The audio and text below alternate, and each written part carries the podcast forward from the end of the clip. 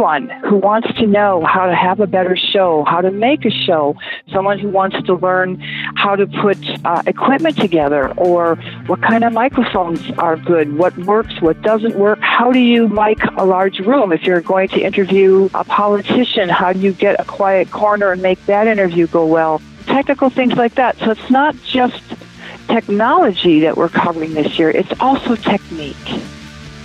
Welcome to Radio Survivor, the sound of strong communities. I'm Paul Riismandel. Hello, everybody. My name is Eric Klein. And joining us from San Francisco via Skype is Jennifer Waits. So glad you could be here w- with us on another edition of Radio Survivor. This time around, we're going to talk about the Grassroots Radio Conference. It's that time of year again. It's that time of year. There's so much goes on in the fall. It's like we have it feels like a sleepy summer, although I think we had a lot going on. But then things really ramp up when you hit fall. So there's so much uh, to talk about and to cover. And the Grassroots Radio Conference has been going on now, mostly annually, uh, going on almost about 18 years. And it, it, it is what it sounds like. So what an incredible yeah couple of decades what, what a for, legacy right for community radio and what it is, it's like what it sounds like. It's it's community radio stations, so stations that are you know uh, it tends out to it's really not public radio stations. It's stations that are, are run by volunteers primarily, getting together to throw their own conference. It, it's it's really mutual aid and action, and it's become all the more relevant in the last four years because we've had an explosion in community radio in the United States. Uh, beginning in 2013, uh, the FCC started to issue construction permits and licenses for a kind of radio called low power FM. And these are community radio stations. They are non commercial by design, they're required to be non commercial. And they're also, they can't be owned by big conglomerates or big monoliths they can be only owned by nonprofit organizations and it could be a local community group it could be a church it could be a school it could be a college um, and they may only own one. And so the idea is that these stations are ultra local as implied in the title, they're low power, which means they broadcast with a maximum of 100 watts of power. And in sort of real world terms, that means that, you know, it might cover a small town. Um, in a larger city, it might cover several neighborhoods. You, you know, you can get a good uh, five to 10 mile radius from you know from away from where the transmitter is you get pretty good coverage but of course these days most of the stations also you know are broadcast online where of course they can be heard anywhere in the world and tons and tons of these stations have been going on the air now over the last four years. But by their very design, it's small groups of volunteers who are putting them on the air. Many people who really don't have radio experience have gotten these licenses.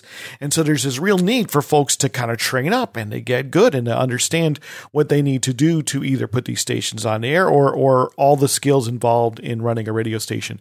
And the Grassroots Radio Conference is a place for people to come together and skill share, really. Yeah. It sounds like that we have we have a conference that existed prior to the flowering of low power FM. But it's funny uh, when you put that 18 year timeline on it.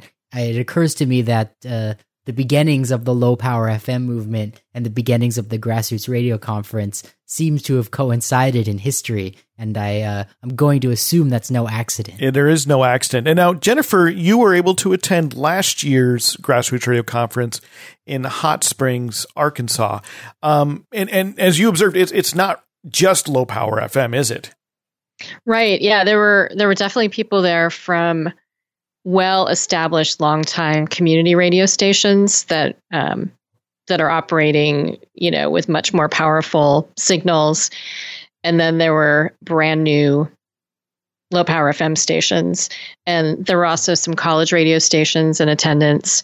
So it was it was more than low power FM last year but low power FM was definitely the focus and brand new stations was definitely the focus at that conference uh, so it was great, especially to have some established stations there because they could provide this sense of perspective and, you know, years and years of experience. They could lend that expertise and share that knowledge with some of the newer stations. So it was actually a great, a lot of great conversations between all these different constituents. and we talk about you know these full power stations that have been around a long time. By a long time, we often mean decades. We mean 50 years in many cases. And that's a lot of accrued experience because I think part of it is we hope that people don't have to, as we say often, reinvent the wheel. Don't have to sort of repeat the same mistakes over and over again. That we can learn uh, from veteran community broadcasters or first community broadcasters at veteran stations, and and come together. And and I hope that there's an opportunity too. And I don't know if you saw this, Jennifer, where where maybe some of the folks who are at stations that have been around, you know, a quarter century get inspired or re-inspired by meeting folks who are excited to put their new low power stations on the air.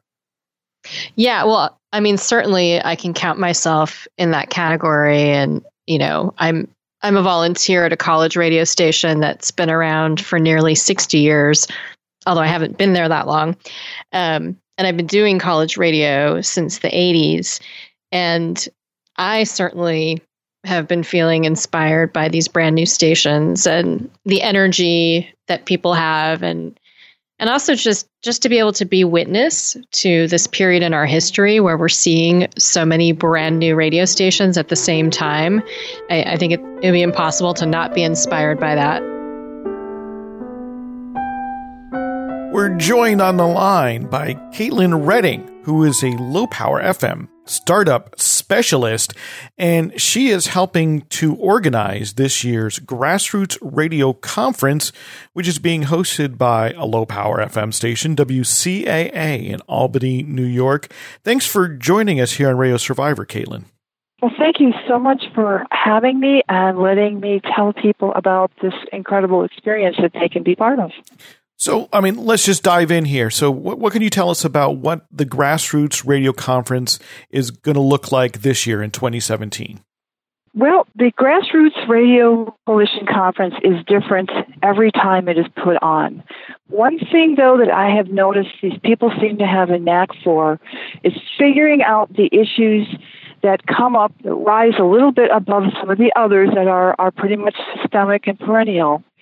And that's exactly what we've done this year. We have figured out what has kind of stuck its head up a little higher than the normal types of problems, and we have looked to address those issues by having sessions during this conference that specifically uh, meet those needs. So each GRC has a unique ability somehow to meet the unique needs of what's happening that year for most LPFM stations, along with handling all of the normal perennial issues.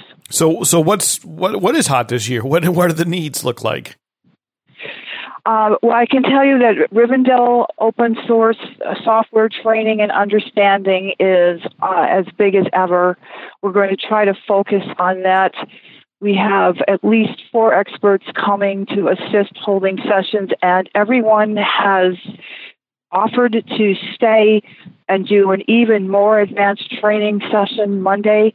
And if you're still there after lunch and the meeting, then they will work more hand one on one with people uh, Monday afternoon. So, so Rivendell, so this is automation. This is all about Rivendell, right? So, so you, will need to probably Rivendell, tell us what that is. Sure. Rivendell is an open source uh, radio station software package that runs with the Linux system. And it is one of the most advanced and just amazing software um, systems for people in this predicament. We don't have a lot of money. We don't have experts we need to learn everything ourselves. We need to be able to do everything ourselves. We also need to be able to live our own lives. Now, there's a big learning curve with Rivendell software. However, once you get past that, it really simplifies running a station because you can also access it from wherever you are. So if you can't be at the station where the transmitter and computers are, you can do this from home. You can do this from a remote location. You can have people adding their programs as needed from wherever they are. So even though it has a steep learning curve, the payoff in the end is tremendous. So is one of the most effective open source free radio systems out there for startup stations. So, so you, what, what this is is automation. Then is that what I what I understand? So this is this will yes, run your air is. signal it's for you. It's a radio operating system. It'll okay. run the entire station for you. Yep, you just program what you need it to do, put stuff in, and it is off and running. and, and probably hearing about this for some people, they probably actually wonder, well, why does a low power FM community radio station need something like an automation system? Sure. Uh, Rivendell is a system where you program it to do all the operations that you would have. So, for instance, if you have a 24 hour a day schedule, seven days a week, you have the ability to program Rivendell to do all the operations. So, instead of having a volunteer 24 hours a day who's going to watch and make sure the, the right programs get loaded, that your station IDs, your weather updates, all the little things that go into an hour, your underwriting support, all of that, that you can put all of that in ahead of time.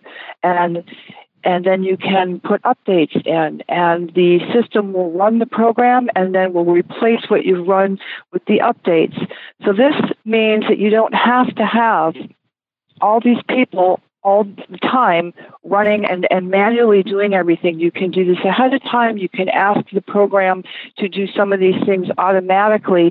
It frees you up to actually work on content and it requires that you need less people actually trying to run the station. There are so many elements to running a station that if you can get the automation program to play what you want when you need it to play it, including shows you might bring in from Audioport or other things, Democracy Now!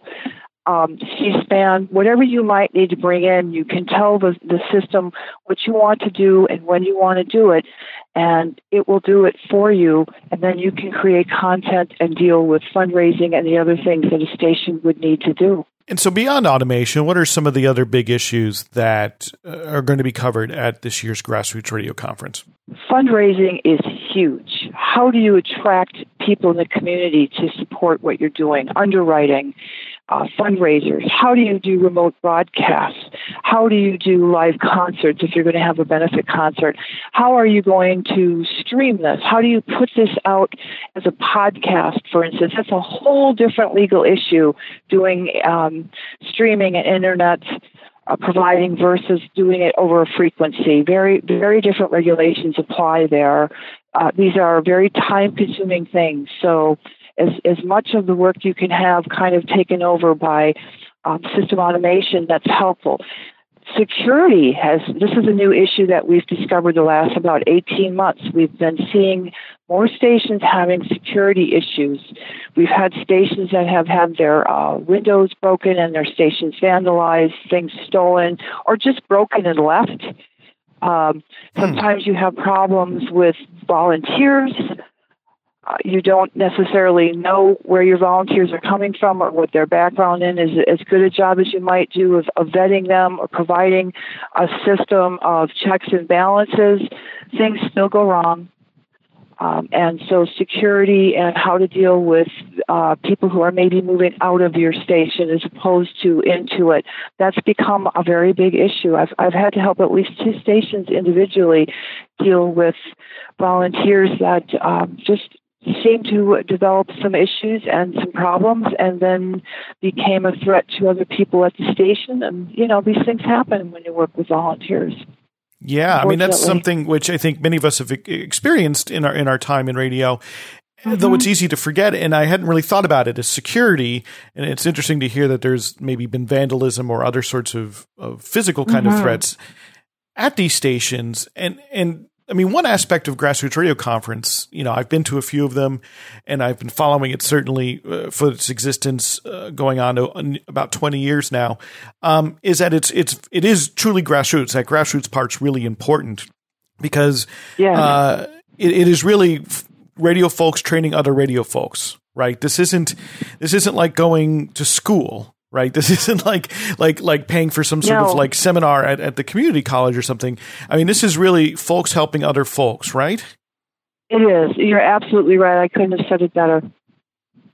And so it's a tight, loose group of of radioheads, basically. And I'm quoting Musa. It's it's a tight, loose group of radioheads. I had a question too. This is Jennifer Waits. Um, I attended last year's grassroots radio conference in Hot Springs, Arkansas. And LPFM mm-hmm. was a huge focus of that conference, and it sounds like that will be the case again this year. But there were also stations there who were longtime community radio stations as well as a few college radio stations. So I was curious. Um, you may not know who all is coming yet, but I'm curious about the makeup of the attendees and who you think uh, would enjoy coming to the next conference. Okay, that's a two part question. Uh, the first part, I am just overwhelmed and very happy to see that we have had a lot of inquiries from our neighbors to the north. So I'm anticipating we are going to see more people coming from Canada this year than we've probably seen in previous years. So that's very exciting to start interacting with another country. I mean, we don't really think of Canada as actually being another country, but they are. And they do things differently there. And they have community radio stations and a grassroots system just like we do. So if you think of community radio stations, as being like, you know, most community stations have about a 10 mile radius. So if you think of linking all the community stations and crossing the borders, we get smaller and smaller all the time, although we're getting larger and larger. So I'm I'm just thrilled to see how many participants we're going to be having come from other countries and and Canada specifically this year. So that's one part. Who would benefit from this con- conference? Anyone who wants to be in radio and needs to learn something. Do you need to learn how to speak into a microphone properly? You need to learn how to put a show concept together from your idea to actually making the content to editing it? Anyone who would like to learn these things, because you're right, this is not a school, and you're not going to go to school for these things. I've been working with people who have degrees in broadcasting the last 12 months, and I am confounded at how little they actually know about what it takes to edit and put together a one hour radio program. Mm. Wow. I, I am just astounded. I'm like, what? And, and I'm not going to hurt anybody's feelings by asking outright, what is your degree in? But I have been astounded at how much information I have had to share in order for them to understand how radio works, how it really works. When you walk in the door, what has to be done. Hmm. Well, these are folks who may not so have had the opportunity to actually be at a station. Perhaps they didn't get their degree somewhere where there's a college station where they actually had to put things on the air rather than just sort of hand in a, a file at the end of the semester. Oh, it really makes you wonder. It really, really, truly makes you wonder. So, anyone who wants to know how to have a better show, how to make a show, someone who wants to learn how to put uh, equipment together, or what kind of microphones are good, what works, what doesn't work, how do you mic uh, a large room if you're going to interview uh, a politician, how do you get a quiet corner and make that interview go well? How do you listen to a speech? We've got, like in Virginia, for example, they have elections coming up in November. So a lot of the focus in Virginia has been training volunteers in how to use hand operated recording devices, where to be in the room, how to get your best angle, and, and just technical things like that. So it's not just technology that we're covering this year, it's also technique. Hmm.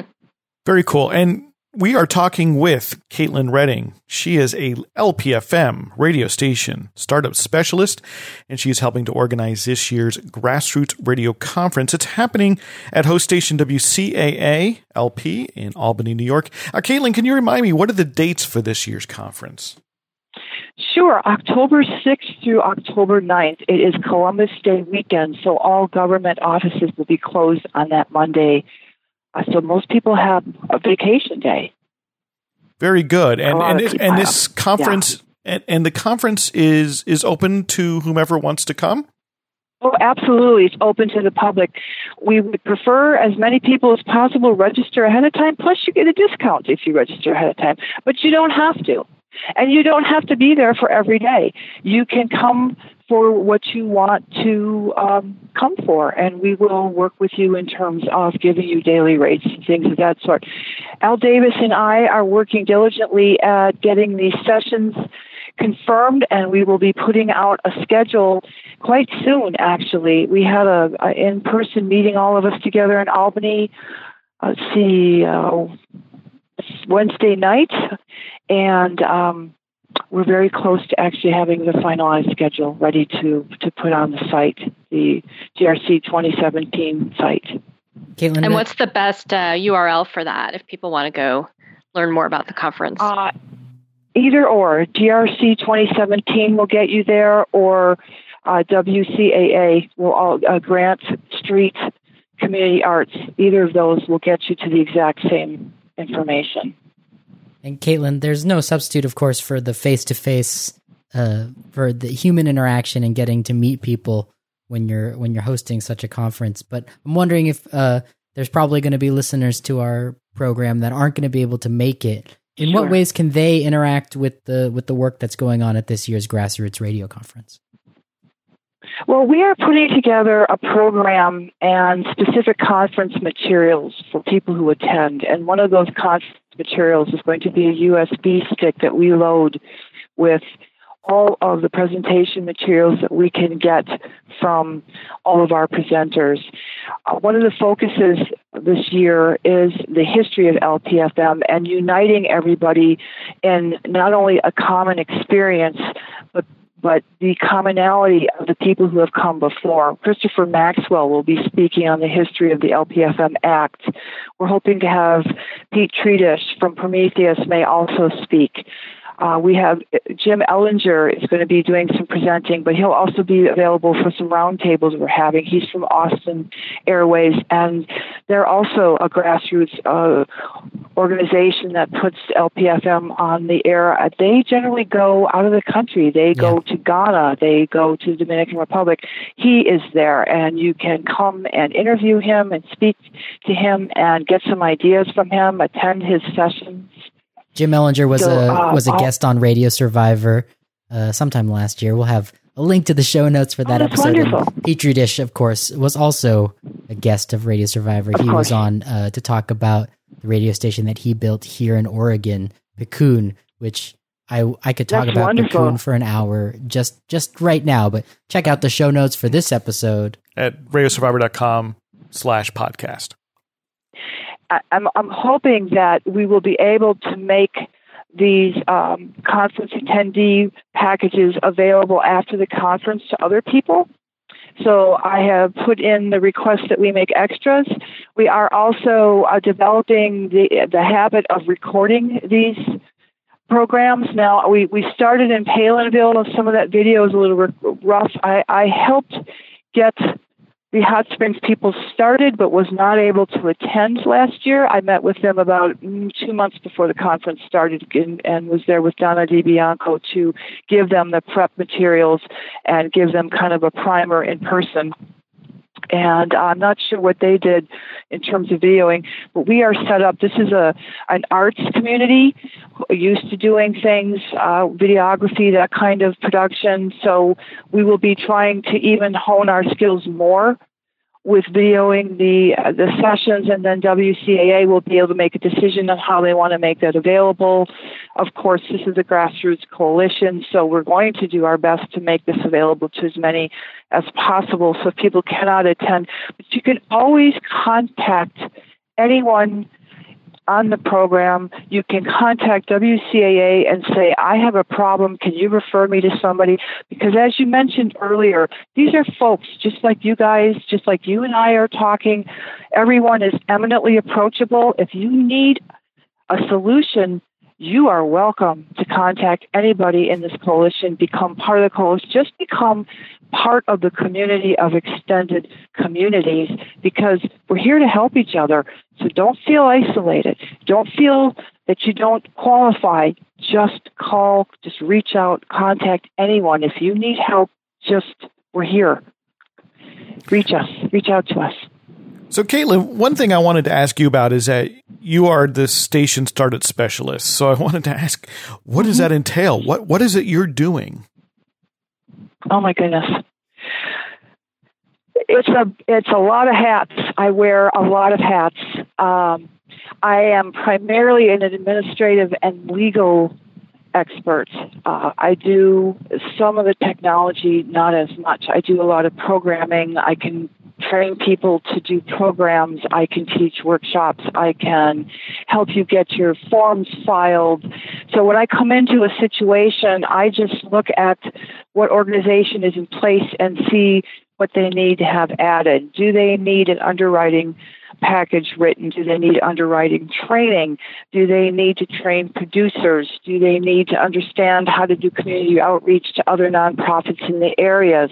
How do you reach out to local schools? How do you reach out to local politicians?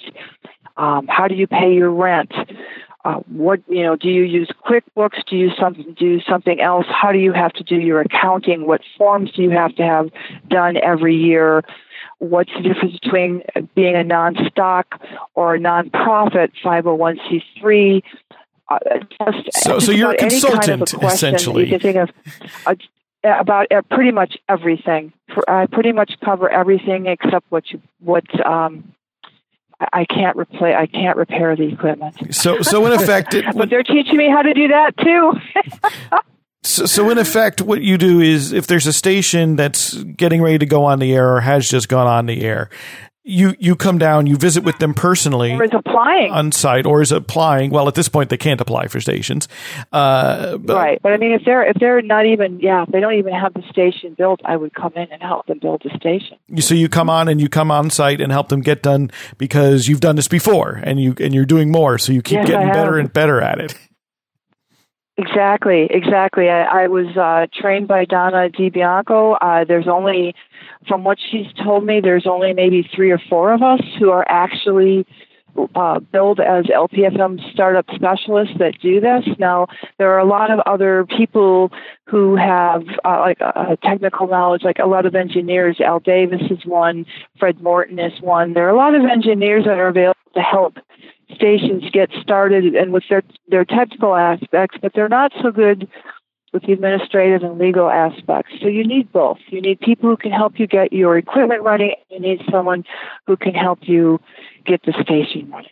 Yeah, I think that's something which people often forget about. It is the same thing I think, you know, that often happens with internet technologies is people think, oh, it's a technological problem. So if you just sort of fix the technology, if you just, you know, if you get someone to put up the transmitter, get the antenna going, uh, plug everything in together, get the board, well, you've got a station. And they forget that, that a radio station, a community radio station in particular, is people. And it's people who are trained and know what to do. And right, there's whether it's making their proper filings with the FCC or making their proper tax filings with the IRS and dealing with whatever state government entities they might have to interact with as a as a corporation in their state. There's a lot there, so it's great to hear that uh, you're there to help people yeah. uh, tackle all of these problems. If someone wanted to get get in touch yep. with you. There may be someone right that's now. Who, that's not a nutshell. yeah. that's actually a bowl of nuts, but yes, that's a bowl of nuts and bolts. That's what I come with. Well, that's uh, yeah, often there, there's many nuts in community radio, so I think we're probably fine with that. Um, so. Uh, if folks wanted to uh, get in touch with you, and there might be someone right now who has a construction permit, um, who's maybe thinking about, uh, oh, geez, how am I going to do what I need to do? Um, how could they get in touch with you? How could they learn more, maybe, and find someone like you or someone you know who can who might be able to provide that assistance? Wow, I you know there aren't very many people like me. That's the problem. Uh, there's very few. You can reach me at my email, which is c dot reading news gmail.com. Um, I started out producing seven and a half hours of news programming, and news programming, you may know, is extremely difficult and fraught with all kinds of technicalities in terms of who you can cite and what you can say. Uh, and so I, boy, I just jumped right in with two feet and started with seven and a half hours a week. Um, so they can reach me. You can also reach out to the grassroots conference at uh, reach out at WC can just reach out WCAA at gmail.com. They also, I mean, if you ask a question, someone's going to get an answer to you. It may very well be me.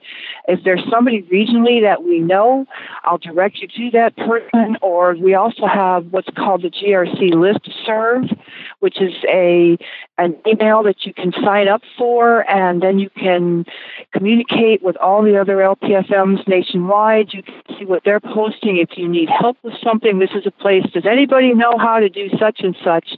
And this is where people will come back and say, I'm so and so from here, and this is what we did. And you may get an answer from somebody in Alaska, you might get an answer from somebody in Key West, but someone will give you their experience and their knowledge to help you deal with whatever problem it is that you have or whatever resource you're looking for. And those are two really good ways to reach me and to get help just nationwide. Jennifer, do you have any final questions? Um, what are you most excited about about this year's conference? You know, I'm excited about the event itself. Uh, the things, the space is inspiring that they have, the WCAA has. It has a long history. It was an Italian community center. Before that, it was a church. The building is well over 100 years old, and it's getting its third new life. It is in the heart of a neighborhood where you can walk to Indian food or Southern fried chicken um, the Capitol is not far away. The State Museum is just about six blocks up the street. It's just an area where everything is happening. The conference is all within a half, about a half a block, maybe a block walk, and you're going to be in historic buildings. One of the buildings is the Free School, which is over a hundred years old. I believe they told me that it is the oldest existing free school in the region, if not the city. Uh, you're going to be at um, Trinity, which is a community center resource, and uh, they've rehabbed an older building and given it new life. Um, WCAA itself, Grand Street Arts um, Community Arts, is, is giving this church uh, new life. It's just exciting to be at a location where so much energy, so much positive energy is just all coming together at once uh, the people that are coming are going to be amazed at what they're doing. Uh, they're going to be inspired by what you can do, the possibilities in old buildings, and the possibilities in a community. So I'm just I'm excited about just the entire experience that's about to unfold for everyone that's coming and everyone who gets to reap the benefit of the aftermath. It's, it's just an incredible thing to experience. It sounds amazing and and you know with every passing day i'm more regretful that i can't make it this year so i we will look forward to hearing all the details after the fact but i'm i'm very sorry to miss it well, um, there's rumor there might be one in your area next year. We are trying to make sure that the conference bounces across the country because you're right, not everybody can get to the Upper East Coast this year um, Hot Springs was wonderful that it was such a central location. We do try to be uh, paying attention to the regional differences and, and realizing that we've got to move the conference around to give everybody a chance to get there at some point. Hold on to that thought and, and wait and see what happens next year because it might be a lot closer to you at that point. That would be great. But I'm very I feel very privileged that I asked Ben Musa and Al Davis to join them, and I, my experience interacting with Musa Zana has just been incredible. He is he is brilliant in his own way, and I just am excited about other people actually getting to meet this man in person and see what they've created here it, it's um, inspiring and it's its own unique thing. Every LPFM has its own story. And so this time we get to find out what WCAA's creation story is and, and revel and celebrate that. Well, wonderful. We're talking about the Grassroots Radio Conference coming up October 6th through 9th in Albany, New York at the host station WCAA LP there in the heart of Albany. Caitlin Redding is a LPFM startup specialist. She's helping organize this year's conference. Caitlin, thank you for joining us. Thank you so much for having me uh, speak to you, and I'm, I'm hoping that as many people as possible can interact with us. And I will make a point of making sure that we have something to offer to the people who are not able to attend uh, geographically uh, and we will we'll look to see how we can develop the video content and make some of these sessions available again to people who aren't able to attend. Everybody who's coming, I'm excited for you, and we're going to just put on the, the greatest conference we can possibly put on, and we look forward to doing this again in another location next year. Thank you so much, Caitlin. Thank you, Caitlin. Thank you guys very much for having us. Well, I'm sorry, I, I can't make the grassroots radio conference there I think in Albany, we're all New York. sorry that we can't make the grassroots radio conference. But All- thanks each, again Each to and every Caitlin. one of us would attend if if the cards were aligned. If, I'm sure. if, I if know. all of the funding were there to ship us off to Albany, New York, so we could report back and share it. I mean, that's part of the uh, one of the things that I think the service we can do for community radio and, and community radio enthusiasts Oh, yeah, is to no. begin to report back and, and share some of the, the learnings and the findings. I findings. would definitely prioritize that in my life if uh, if given pr- the privilege to do so. Yeah, but travel travel is a little difficult on the on the Radio Survivor budget as it exists. Which, uh, if you'd like to help us out with that in any sort of way, you can help support Radio Survivor. Uh, go to our website, go to radiosurvivor.com slash support, where you can learn the ways that you can contribute and help us continue to do what we do. But we would even appreciate helping us to do more. Uh, we'd love to do more, but you know, it always requires time and money. And uh, hey, if you've got time to contribute, that would be great. Or or if you have some of the latter, that's great too. Go to radiosurvivor.com slash support. And, you know, are you going to the Grassroots Radio Conference? Have you been to the Grassroots Radio Conference? Uh, or do you have any thoughts about anything we've talked about here on the show? Please drop us a line. You can email us at podcast at radiosurvivor.com. And if you're listening to us as a podcast, if you're listening to us on your smartphone or your computer, We'd love it if you would subscribe. So, in whatever app you use, you subscribe so you always get the show downloaded. Um, believe it or not, that helps us. Not just because there's another download, but it it tells whatever platform you're using, whether it's Stitcher, iTunes, Apple Podcasts, uh, Google Play, Spotify. Pick pick your favorite uh, platform. It tells them that there's more listeners, and it makes it more likely they'll recommend it to somebody else.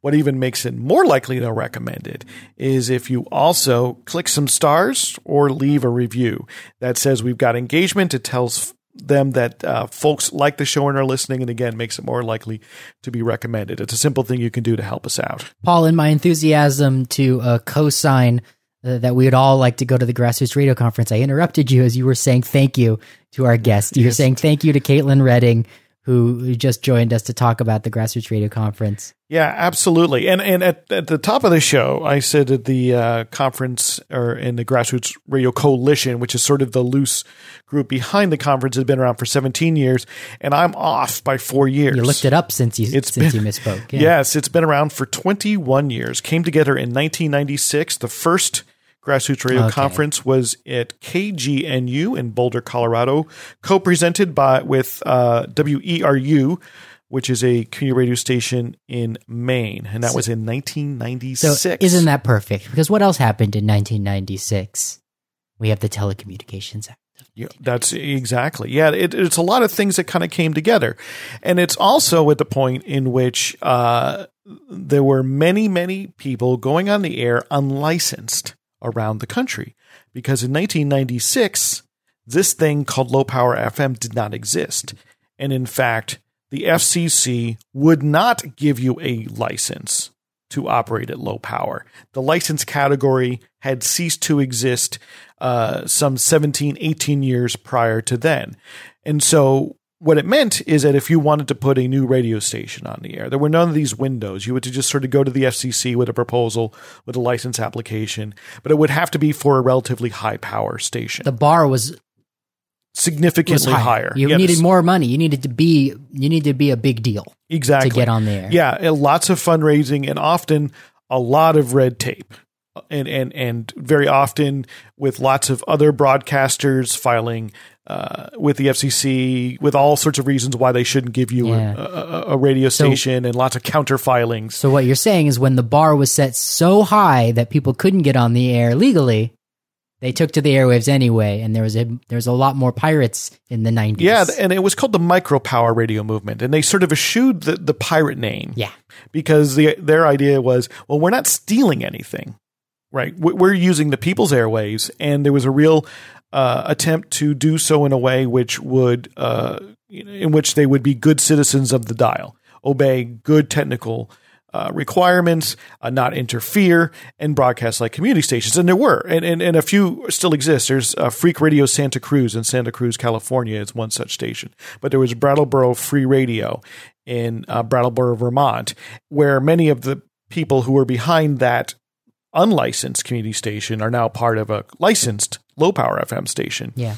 I'm sure that story is repeated around the country that the same community that rallied around uh, the, an unlicensed station. The unlicensed stations then coalesced around the ability to be a low power FM, legit. So there was all this going on behind the scenes um, and and at the same time, then uh, coalition of, of, of lots of folks, uh, some of whom whose names were were uh, thrown out by by Caitlin during our interviews. People like Pete Tridish and the Prometheus Radio Project, uh, groups like Common Frequency, uh, the United Church of Christ, uh, amongst many other advocates, got together to propose to the FCC, "Hey, let's create an actual service. Take the pressure off of this. People are asking for."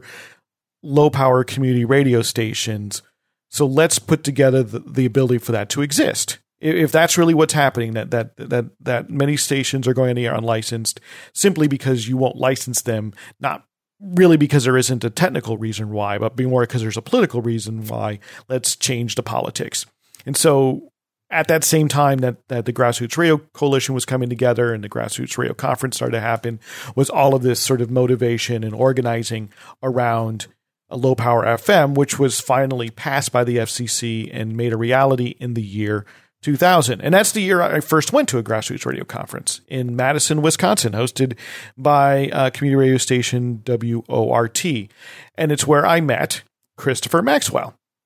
And he may not remember me, but as someone who Caitlin mentioned, uh, he is a person who helped co found uh, the community radio station currently in Richmond, Virginia, and is currently working with Caitlin and other folks to found a second LPFM community radio station in Richmond, Virginia. You see, it all comes full circle here. We're a big family here in community radio, aren't we? Yes, it is. It is a big family, but that's some of the background for all of this, and and it really is this impulse that uh, for truly community based democratic communication, it helps that we help each other, right? And and and and that we don't just only kind of delegate it to some other body to do it for us, right? That we need to have a national association of broadcasters or something to do that. Now, there is the National Federation of Community Broadcasters, which has been doing tremendous work to help support low power FM and to help support its member stations.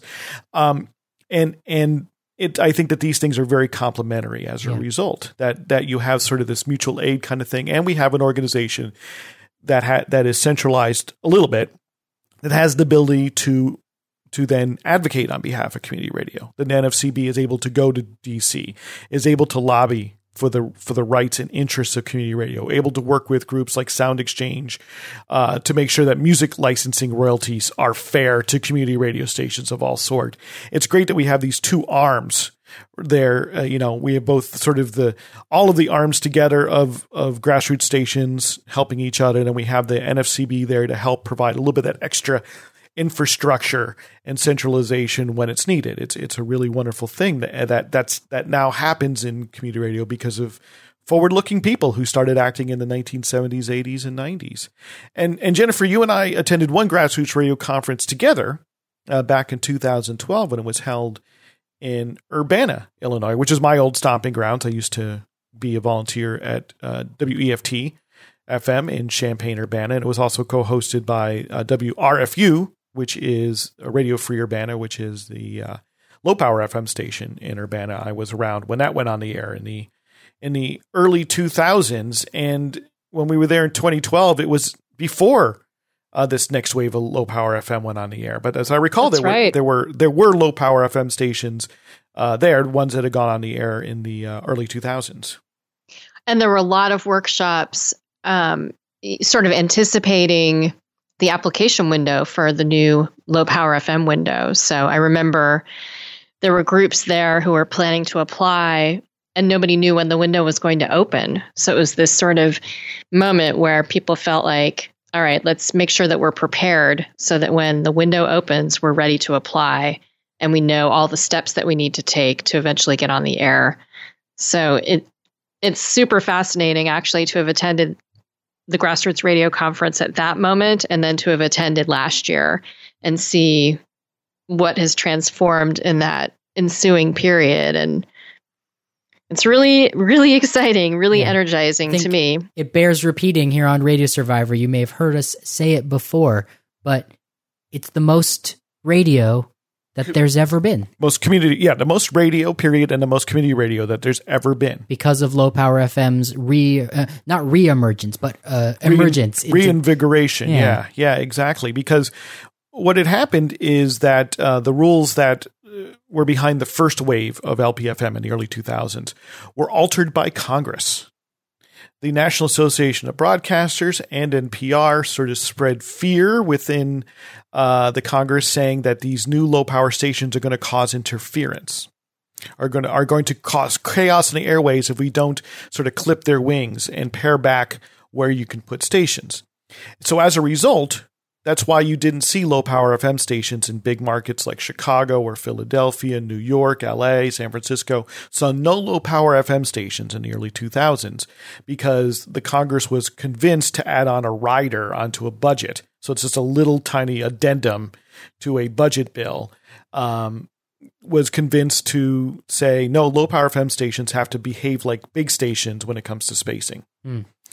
And that greatly limited how many stations could go on the air and where and where. And for many times in the in the decade after, uh, attempts were made to change this, to change it back to the original rules, the rules set by the FCC, the body responsible for making sure there's no interference on airways. And and in, and in the interim, actually, there was an independent study required by the Congress uh, by a uh, by an outside uh, company uh, to go and investigate will this cause interference, and they came back and said nope, it won't.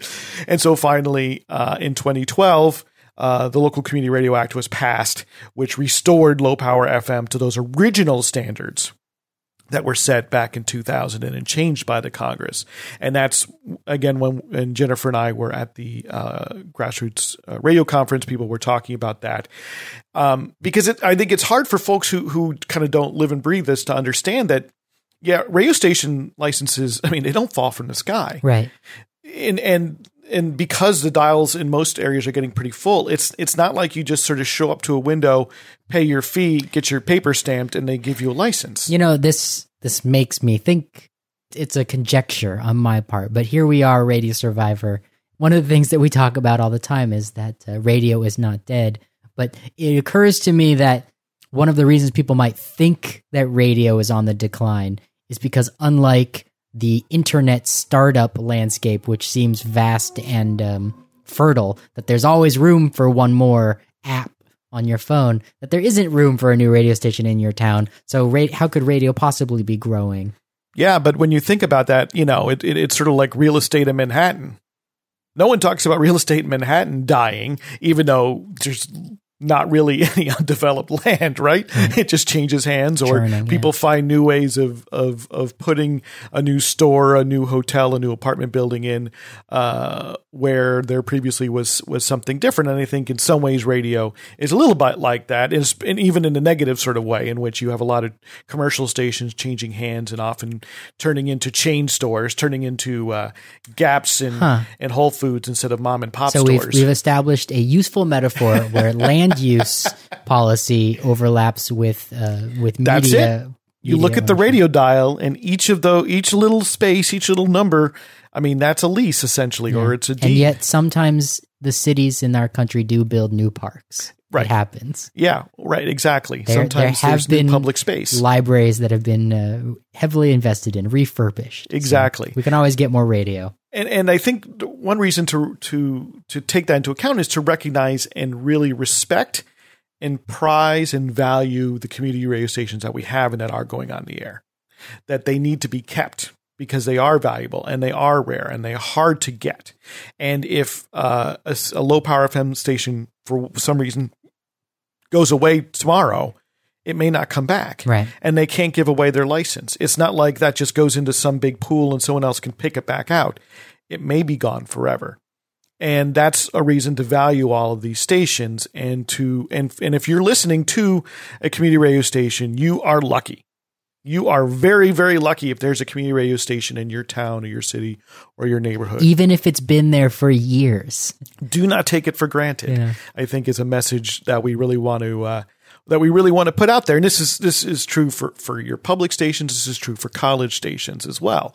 Um, they are. It is not easy to put them on the air, and the fact that there was this movement called Low Power FM that allowed many more community organizations and colleges and schools uh, and universities to put stations on the air It's a wonderful gift to uh, to democratic communications, to community media, and it's going to take a lot of listeners and a lot of help to make sure it stays vital. I think.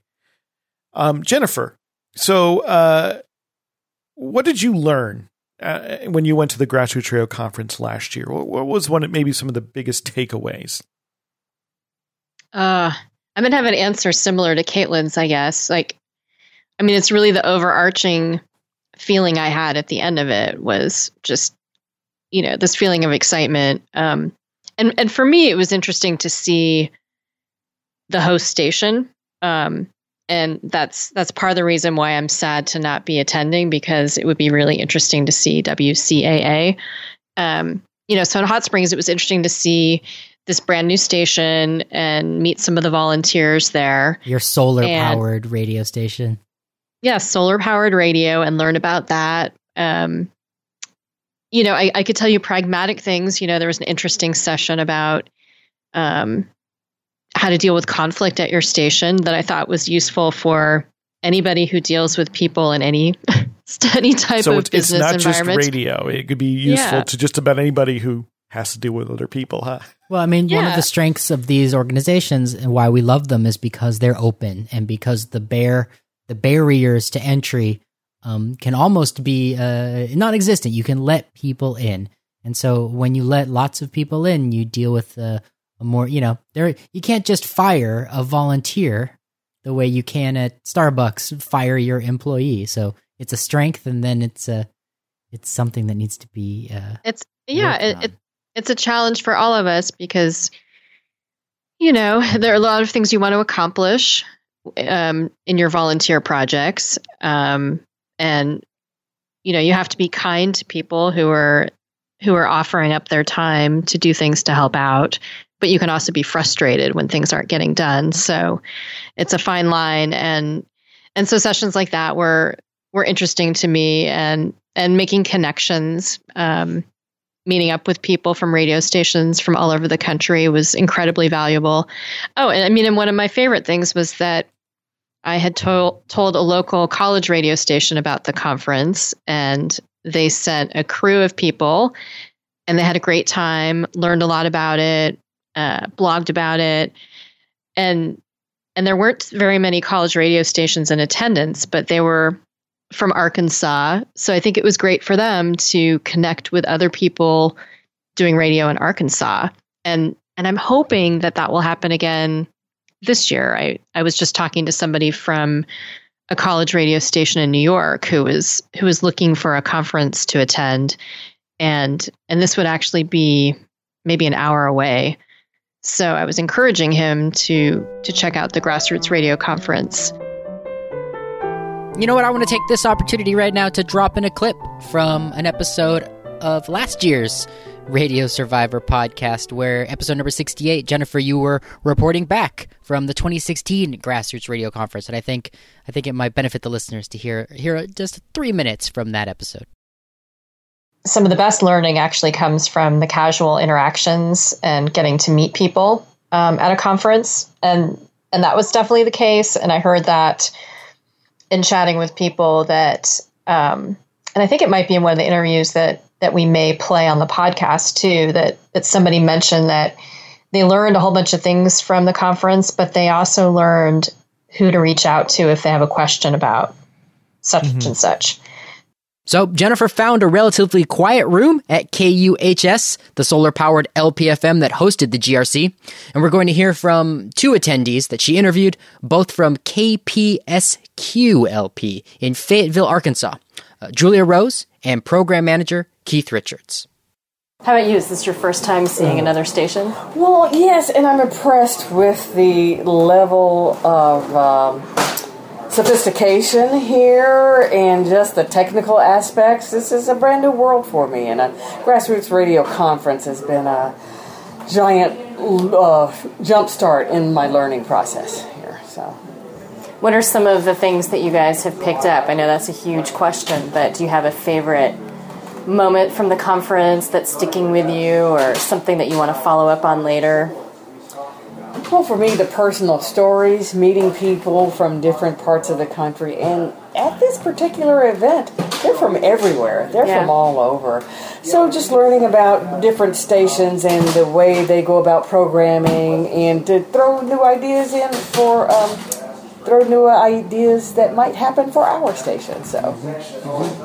And for me, it's uh, picking up things that I'm needing to know now as music as program manager, uh, music licensing, and um, um, just some of the tech stuff I need to know. Um, and it's not that I've learned it all here, but now I know the people to go to to ask the questions. Uh, Yeah. and I know, and there's some people with an amazing depth of knowledge that are really into it and really willing to share. That's wonderful. you know, so some of that networking is just knowing who to ask, which is great, you know, and that was happening throughout the entire conference, just, you know, figuring out who was knowledgeable. And the people at um, the host station, KUHS LP, uh, they were saying, yeah, this is great to host this conference because we have all of these experts in their field coming through our station and giving us advice about things. That's right. It's, it's like actually the a world's really good greatest consult. I know it's the it's actually a really good strategy for a new station. yeah, I never thought of it that way. That's uh, that's pretty smart. Maybe that'll help. Uh, it'll it'll have people clamoring to host next year. So that was a clip from episode number 68 of Radio Survivor from last year when Jennifer was reporting back from the Grassroots Radio Conference, which of course we're uh, talking about it because uh, the 2017 Grassroots Radio Conference is coming right up. You know, often things like this aren't on everybody's radar, so I think that's part of the reason why we were glad to be doing an episode about the Grassroots Radio Conference so, you know, that people who are in the area can make last minute plans if they want to attend. Absolutely. And people can learn more uh, by going to our website, radiosurvivor.com slash podcast. And you can find show notes for this episode and for every single episode.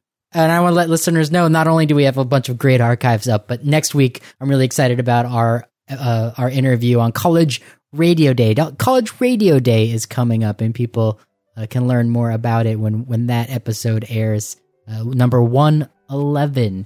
So I thought to myself, what if there was something that we could do or could be done that would unite college radio stations? And I went to bed and woke up the next morning with College Radio Day. And uh, I thought to myself, well, surely that's obviously been done.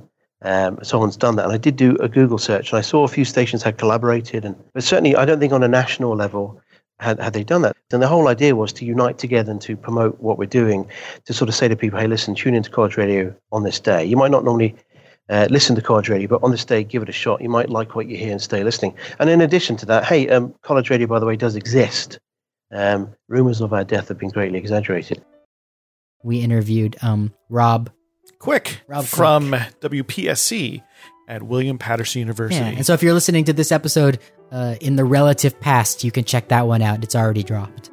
Uh, that's the wonderful thing about about making a radio show that is also a podcast is that um, if you miss one, you can go and catch up on your own time. Yeah, on time your own shifting. time. But we hope you're listening to us however you can.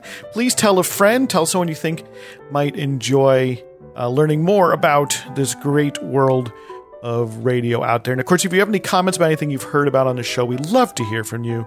Please drop us a line podcast at radiosurvivor.com. Thank you, Jennifer, for joining us and, and arranging this interview with Caitlin. Yeah, always a pleasure. And thank you, Eric. And thank you to everyone, including you, who've tuned in and spent another hour with us. We really appreciate your time. Have a good week, everybody.